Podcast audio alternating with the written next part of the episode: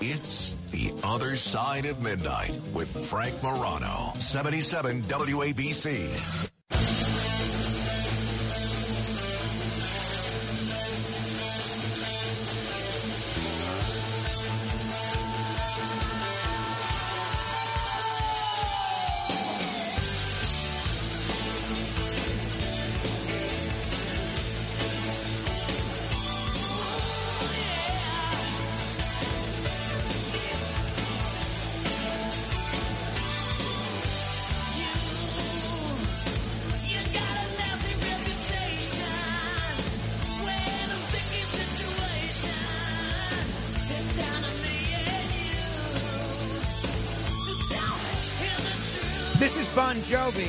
Raise your hands. Uh, by the way, there's a wonderful scene in one of the great Mel Brooks films of all time, Spaceballs, um, that has this song in it and features John Candy as Barf. It's very funny.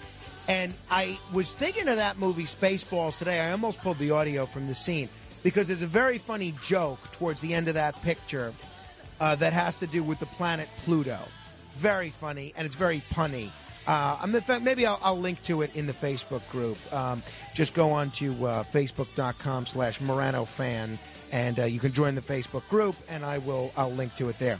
Meantime, I am really pleased to be joined live, I believe, from Russia by uh, Mark Sleboda. Mark Sleboda is uh, an interesting guy.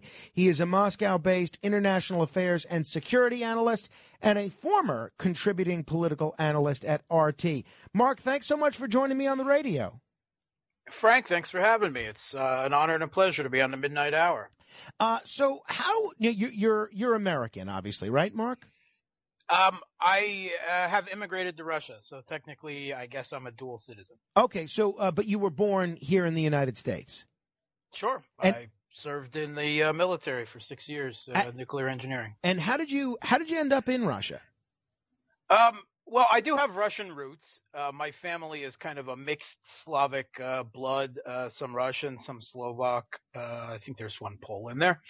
Um, so there's that. Uh, but uh, I'd been out of the Navy for a few years, and I was uh, working in Boston uh, doing some engineering, and I uh, met my wife at a nightclub there, and uh, she's from Crimea, uh, from Russia, uh, formerly Ukraine. Um, and um, I followed her back to Moscow. She was uh, doing her um, MBA at Harvard, and um, we met. And I followed her back uh, when she was finished, and uh, I've been here more or less ever since. How do you make a living out there? Uh, I teach.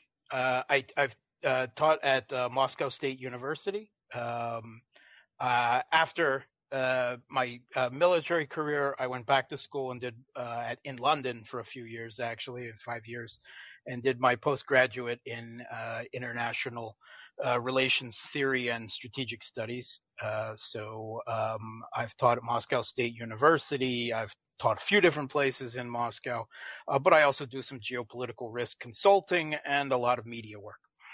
Now, um, one of the concerns that listeners would raise when I would uh, talk with anybody in Russia, be they Russian citizens, American citizens, this was even before the the skirmish with Ukraine, the war with Ukraine, but it has been underscored multiple times since this uh, this war with Ukraine began. Is a lot of people basically say, listeners of mine, say you can't believe anything that folks who are in Russia are saying about what's actually happening because they're not in a position to speak freely. Now, let me ask you that, uh, Mark. Are you are you being prohibited from speaking freely about what's happening there, either to me or in general? Yes, actually, Boris Badenov is right behind me with a gun to my head right now. Uh, and I mean, this is absurd. I mean, there are Russians who say the same thing about any American, and you can't trust anything they say, and they don't have any uh, agency in their media, and it's all controlled by six giant corporations who are in league with the government, and conspiracy theory and tinfoil hats at the door. Um, yeah, you know, uh, I certainly I have uh, regularly uh, criticized the Russian government very loudly on a number of things. They're probably not the number of things that someone who uh, is a, say, a Western liberal would criticize the Russian government for. Uh, but uh, I speak my mind and I use uh, Russian media, whether private or state, as my own platform whenever I feel the need. And I think I would never claim to be objective on the situation in Ukraine because my wife is from Crimea, right? Uh, my family, I have family in Simferopol right now, and we also have family all across East Ukraine in Donbass, in Kharkov, and Odessa, and uh, the people of East Ukraine. I think are a voice that has been deliberately expunged from the Western media because their continued existence does not fit the narrative that uh, the U.S. government would like to tell you. Uh, but you know, go figure half the people of Ukraine weren't happy when their government was overthrown in 2014 with uh, open U.S. support uh, and Victoria Nuland's cookies. And, uh, you know, they've been fighting a war for the last eight years. Russia, you know, just intervened in that uh, when Kiev refused, the U.S. backed regime in Kiev refused uh, to fulfill the Minsk Accords that they had agreed to. Okay, Mark, Mark let me let me get you to slow down here because yeah. uh, a lot of a lot. Of, I try to follow this stuff pretty closely, but a lot of our listeners uh, they're fed a steady diet of what's on the mainstream news and that differs greatly from the reality that you're describing. Now, the the conventional narrative of what's happening with Russia and Ukraine and has been happening for the last few months is something pretty close to uh, Vladimir Putin is a uh, bloodthirsty James Bond style villain who uh, invaded a neighboring sovereign country that didn't attack him, that was just sitting there minding their own business. And here comes Vladimir Putin not only to invade this country like a modern day Hitler, but to do so in a particularly bloodthirsty manner. Where do, does reality, in your view, differ from this this narrative that uh, both mainstream uh, left wing news outlets and right wing news outlets are selling the public on? Yeah, well, I mean, just about everywhere. I mean, first of all, uh, perspective from here is that Ukraine has not had been a sovereign country since its government was overthrown in 2014. Certainly, that's the way the people of East Ukraine feel. Uh, and polls in Ukraine, you know, conducted in the last few years show that they feel that their government that they had democratically elected was overthrown in a violent and unconstitutional U.S. backed insurrection. Uh, I mean, if, if, people think January the 6th, when, when a bunch of Yahoos uh, you know, walked past largely passive security into the Capitol building, uh, uh, took some selfies in the Capitol building and collected a, a few uh, souvenirs unlawfully and then went home. If that was an insurrection, I get news for you. Uh, because what happened uh, in Kiev with dozens of police officers being killed, hundreds injured, and endless waves of being burnt alive by Molotov cocktails and, and so forth. And which isn't to say that this had no support. It had support of almost half the country, but the other half disagreed with it. And that led to eight years of conflict where the U.S. backed regime in Kiev was killing its own people in East Ukraine, shelling them every day for eight years. Um, and uh, of course, those people are dismissed. They they don't matter. Those were reframed as pro-Russian separatists and, and then denied all human agency or uh, uh, concern or, or anything. But the truth is, in the conflict right now, Russia intervened in a conflict that had been going on in Ukraine for eight years, and there are ten there are Ukrainians on both sides of this conflict. There are tens of thousands of East Ukrainians fighting with uh, uh, Russian forces against a U.S. backed regime in Kiev. This is both a civil conflict, a proxy conflict, and uh, probably a nascent World War III. Um, in your view, does Vladimir Putin deserve any of the blame for what's happening here? Sure, I think he should have. I, I've said this since 2014 when he let the government of his neighbor be overthrown unlawfully, unconstitutionally, when the president was begging for Russian intervention at the time. And uh, he was too concerned with his prestige project of an Olympics at the time uh, to do anything about it to help to support a government that was under pressure from uh, you know a lot of extremists, a lot of normal people, but uh, also backed openly by foreign powers. He should have done something then, and the fact that he didn't and allowed himself to be lulled into thinking that that this um, farce in Kiev would co- eventually collapse under its own weight when it has been propped up with an IB of tens of billions of dollars of Western taxpayers' money for the last eight years. You know, I, I blame him. Uh, I, I, I, the fact that he has to go in now uh, with military force to, uh, you know, on one hand protect the people of East Ukraine, on the other hand to uh, protect Russian national interests of of uh, NATO bases uh, being built in a country next door. Um, you know, I, I blame him for that. Uh, he, he should have acted back then when there was no Ukrainian military that was responding to to uh, the new regime in Kiev. So uh, Putin's they, they blame deserting in tens of thousands. In your view, uh, Putin's blame is due to not intervening earlier when the overthrow yes. of Yanukovych uh, was. That that's what it's limited to. Not necessarily anything related to this Russian invasion or incursion of the military into Ukraine. Well, the first few weeks uh, of the intervention, the first two or three weeks, was a bit of a feces show. I, I don't think there's there's mm-hmm. any question there. Uh, whether the you know the actual plan, uh, you know, you have to assume it came from the Russian general staff, from uh, from um, Gerasimov and and from the defense minister Shoigu. Uh, I don't know how involved Putin was, but he had to give the okay on it. And I mean, any logical, I mean, from the Russian government's perspective, they're not at war with the Ukrainian people. Again, there are tens of thousands of Ukrainian fighting with them. They're fighting a U.S. backed regime in Kiev that seized power in 2014. The logical thing would be a decapitation strike that took out the regime in Kiev quickly without doing a lot of damage in the country. And I said right away to my wife, well, they better have a good plan for a decapitation strike or this is going to be long and ugly. Well, they had a plan. It wasn't a good one. It strung out a lot of Russian forces and got a, a, a lot of Russian and Ukrainian boys killed needlessly and has ever since. Uh, but that, that was uh, a bad show. That was a bad plan. Mm.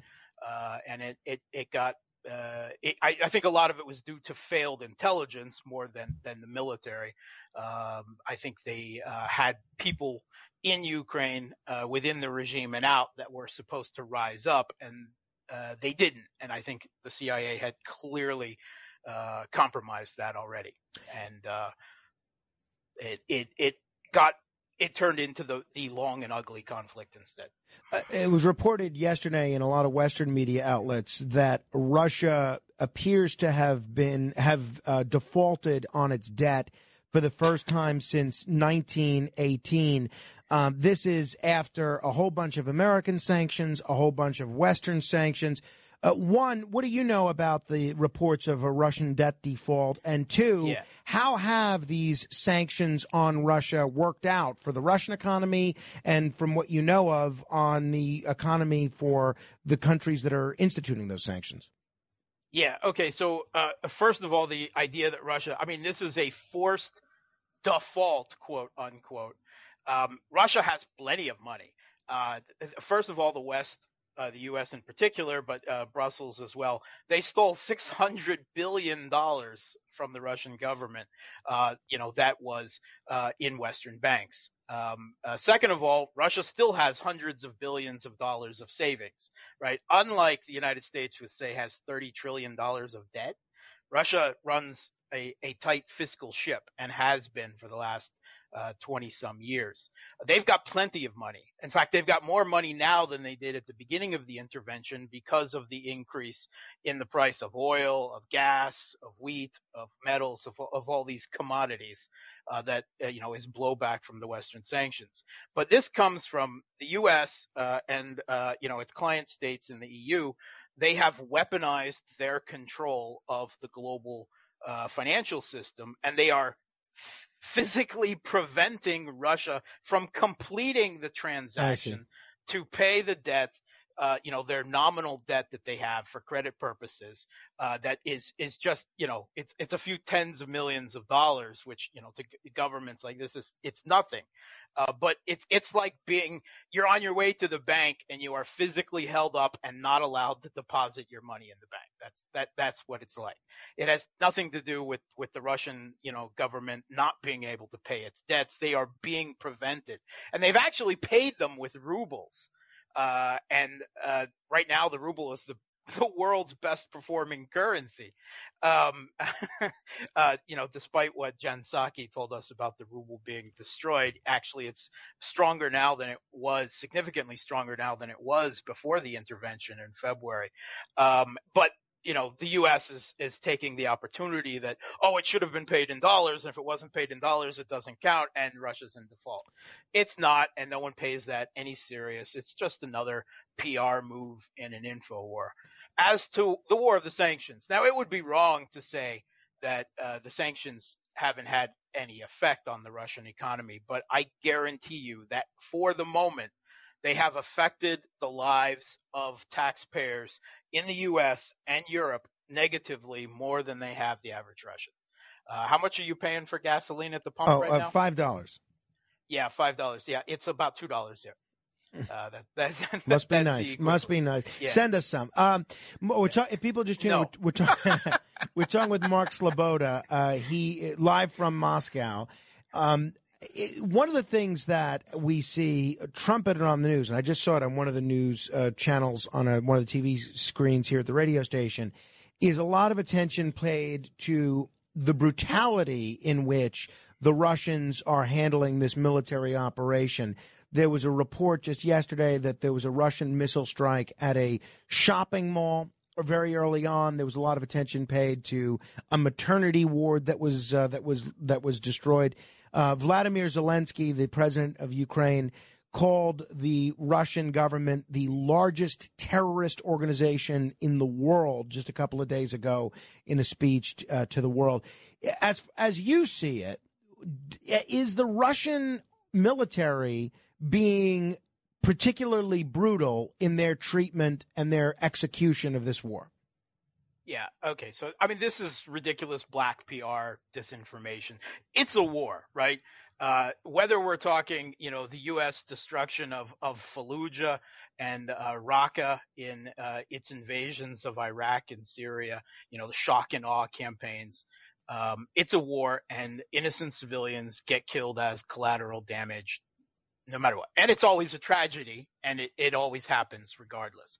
Um, you know, past the pundit talking heads, if you talk to real American, uh, Russian military experts like uh, Michael Kofman at the Center uh, uh for New American Security, and he's also uh, uh, the head of Russia analysis at the Navy's Military Assessment Board. Um, he points out you know, grudgingly that, that Russia actually, particularly in the beginning of the conflict, really went out of their way to the detriment of their own forces to minimize casualties as much as possible and they're still doing that. But the defense that the Kiev regime is fighting using residential buildings as firing points and headquarters, and you know using shopping centers as as uh, you know storage for missiles and artillery rounds and so on, uh, and then then crying, wolf and and and thousands dead. Right? Okay, uh, that didn't happen. Right? It's as real as the ghost of Kiev or the Snake Island hoax or the bombing of Baba Yar or the bombing of the Chernobyl nuclear plant. There has been so much disinformation out of the regime in Kiev and as part of their info war. And there's no question they're winning the info war, at least on Western social media and, and media. Um, that's of course their own playground, but yeah, you know they they they have handily winning it there in their echo chamber. Uh, but that you know doesn't change the reality on the ground. And if you take a look at the civilian casualties uh, for the scale of the conflict that's happening uh, in Ukraine right now and compare it to civil civilian casualties in the relatively lower intensity U.S. invasion of Iraq in 2003, uh, it comes out quite favorable. Eh, you know, it's funny. The uh, I, I, have been saying for a while that uh, it, I, I, think it would be wise for America to try to facilitate a diplomatic end to this dispute between Russia and Ukraine instead of bragging about how American officials are not talking to their Russian counterparts in those same jobs. And when I've said that a couple of times on the air, uh, I've been accused of, um, you know uh, Chamberlain style appeasement. And um, a couple of things have happened since those early appeasement accusations were thrown at me and to other guests that have been on this show. One is Vladimir Zelensky has come out and said that we're, they're losing between 50 and 200 Ukrainians every single day as oh no, they've upped it. They've upped it since he first said that. It, Actually, they're saying now between 200 and 500 are dying every day. Well, th- that's precisely what I was going to say. Thousand so, injured. L- let's yeah. say, let's say on the conservative end, it's only 200 Ukrainians that are dying every day uh, for, as this war continues.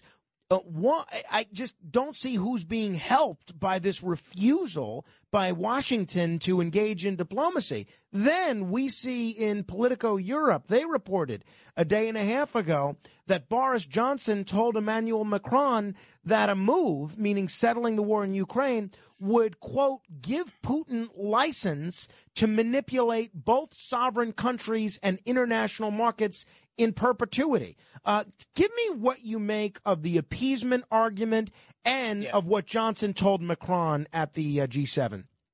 Sure. I mean, you know, it's this the kind of the gutter of uh, journalism and politics that you know, everything inevitably gets referred to World War II. You know, it's it's I think they believe they call it Godwin's law, don't you? I mean, it's the right. end of, of any rational discussion of of, of anything uh, to you know to reduce everything to, to Hitler. You know, everything I everyone I disagree with is Hitler, and every situation is comparable to that. Okay, uh, you know that's ridiculous and pointless.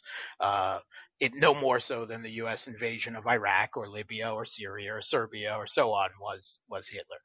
Um, so um, as towards the lack of U.S. diplomacy.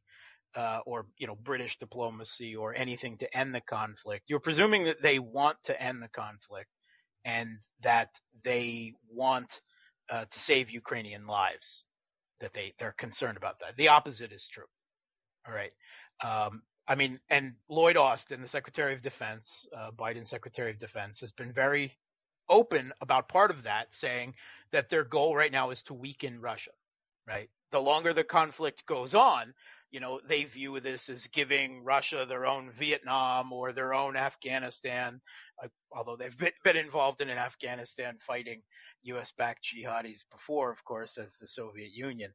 Uh, but um, there's a bit more to it than that. Ukraine is a national identity divided country along eastern and western li- lines where they disagree about what it means to be Ukrainian. And Western Ukrainians, because of their history, their culture, right, their their collaboration with Nazi Germany in World War II, they're, they're, they're, they weren't part of Ukraine for centuries there. They look either to the West or to their own nationalist elements, and they hate Russians. In East Ukraine, it's very different. They're Russian speaking and they largely look at Russians as either part of the, literally part of our family or, you know, a brother people next door. And Ukraine has had a divided politics since 1992 that's been balanced internally and externally by staying neutral. And until 2014, Ukraine had a constitution that, that, you know, they had to be neutral That was part of their constitution. They weren't allowed to join any outside military blocs uh, and so forth. And the whole events of 2014 and since has been try to force the national identity conception and politics of West Ukraine on the east of the country by force. And what the U.S. is hoping that every Ukrainian that dies in combat with Russia has a family that then hates Russia forever, no matter, you know, what side of that line they were on to begin with. And you have to remember that Ukraine has an entirely conscript army. Men between the ages of 16 and 60 are literally not allowed to leave the country. They all have to register for waves of forced conscription to go to the front, to go to the Eastern Front, you know, if you will. Uh, but, um, you know, when they die there, their families, you know, rightfully, uh, you know, feel aggrieved. And they're hoping that enough hmm. Ukrainians mm. die that, that Ukraine then, uh, you know, permanently shifts uh, even in the east of the country, its feelings towards Russia. Mark, so the more Ukrainians that die, it's better. I, I have to have you back because there, there's pages of stuff that I want to get into with you that I haven't. But one last subject that I want to bring to your attention is it was it was talked about by Janet Yellen, the American Secretary of the Treasury, a couple of days ago, and it was seems to have been codified in Germany at the G7 meeting. Evidently, the G7 is moving towards capping what price uh, Russians can sell oil on. He was Janet Yellen a couple of days ago. During our visit, we've also discussed how the United States and Canada can continue to stand united on measures to end Russia's brutal war against Ukraine and mitigate its impacts around the world and at home, including higher energy costs. Russia's war demonstrates that while we need to boost production of fossil fuels in the short term, it is strongly in our interest to adopt energy technologies that break our dependence over the long term. We are talking about price caps or a price exception that would enhance and strengthen recent and proposed energy restrictions by Europe, the United States, the UK, and others that would push down the price of Russian oil and depress Putin's revenues while allowing more oil supply to reach the global market. V- very quickly, Mark, let me get you to comment on uh, what, what, what Janet Yellen is uh, saying there and this plan for price caps on Russian oil. Yeah, this is ridiculous hubris. Does Janet Yellen think she's going to tell China and India you should not pay more for this than this for Russian oil that you're buying. I mean, that's absurd. the U.S. doesn't control uh, the world. It certainly doesn't control China. It doesn't control India. It doesn't control the global market for oil. All of their sanctions have only risen the price of oil. Uh, the, the attempt of the EU to survive without Russian oil and gas has risen the price of both around the world. Russia sells a little less and makes more money because the price of what mm. it does sell increasing to China and India is that much higher. It's it's a, a, ridiculous hubris. It's a ridiculous plan. It will have just as as much catastrophic effect uh, and embarrassing effect for the U.S. as the previous rounds of sanctions. I mean, when when have sanctions ever done anything. I'm, Mark, I'm not quite yeah, sure. Yeah, no, that's that's for sure. Mark, uh, I enjoyed the conversation. Uh, hope we can talk again soon. Thank you for the time. Sure. Thanks for having me. Thank you. If you want to comment, 800 848 WABC. That's 800 848 9222. This is the other side of midnight, straight ahead.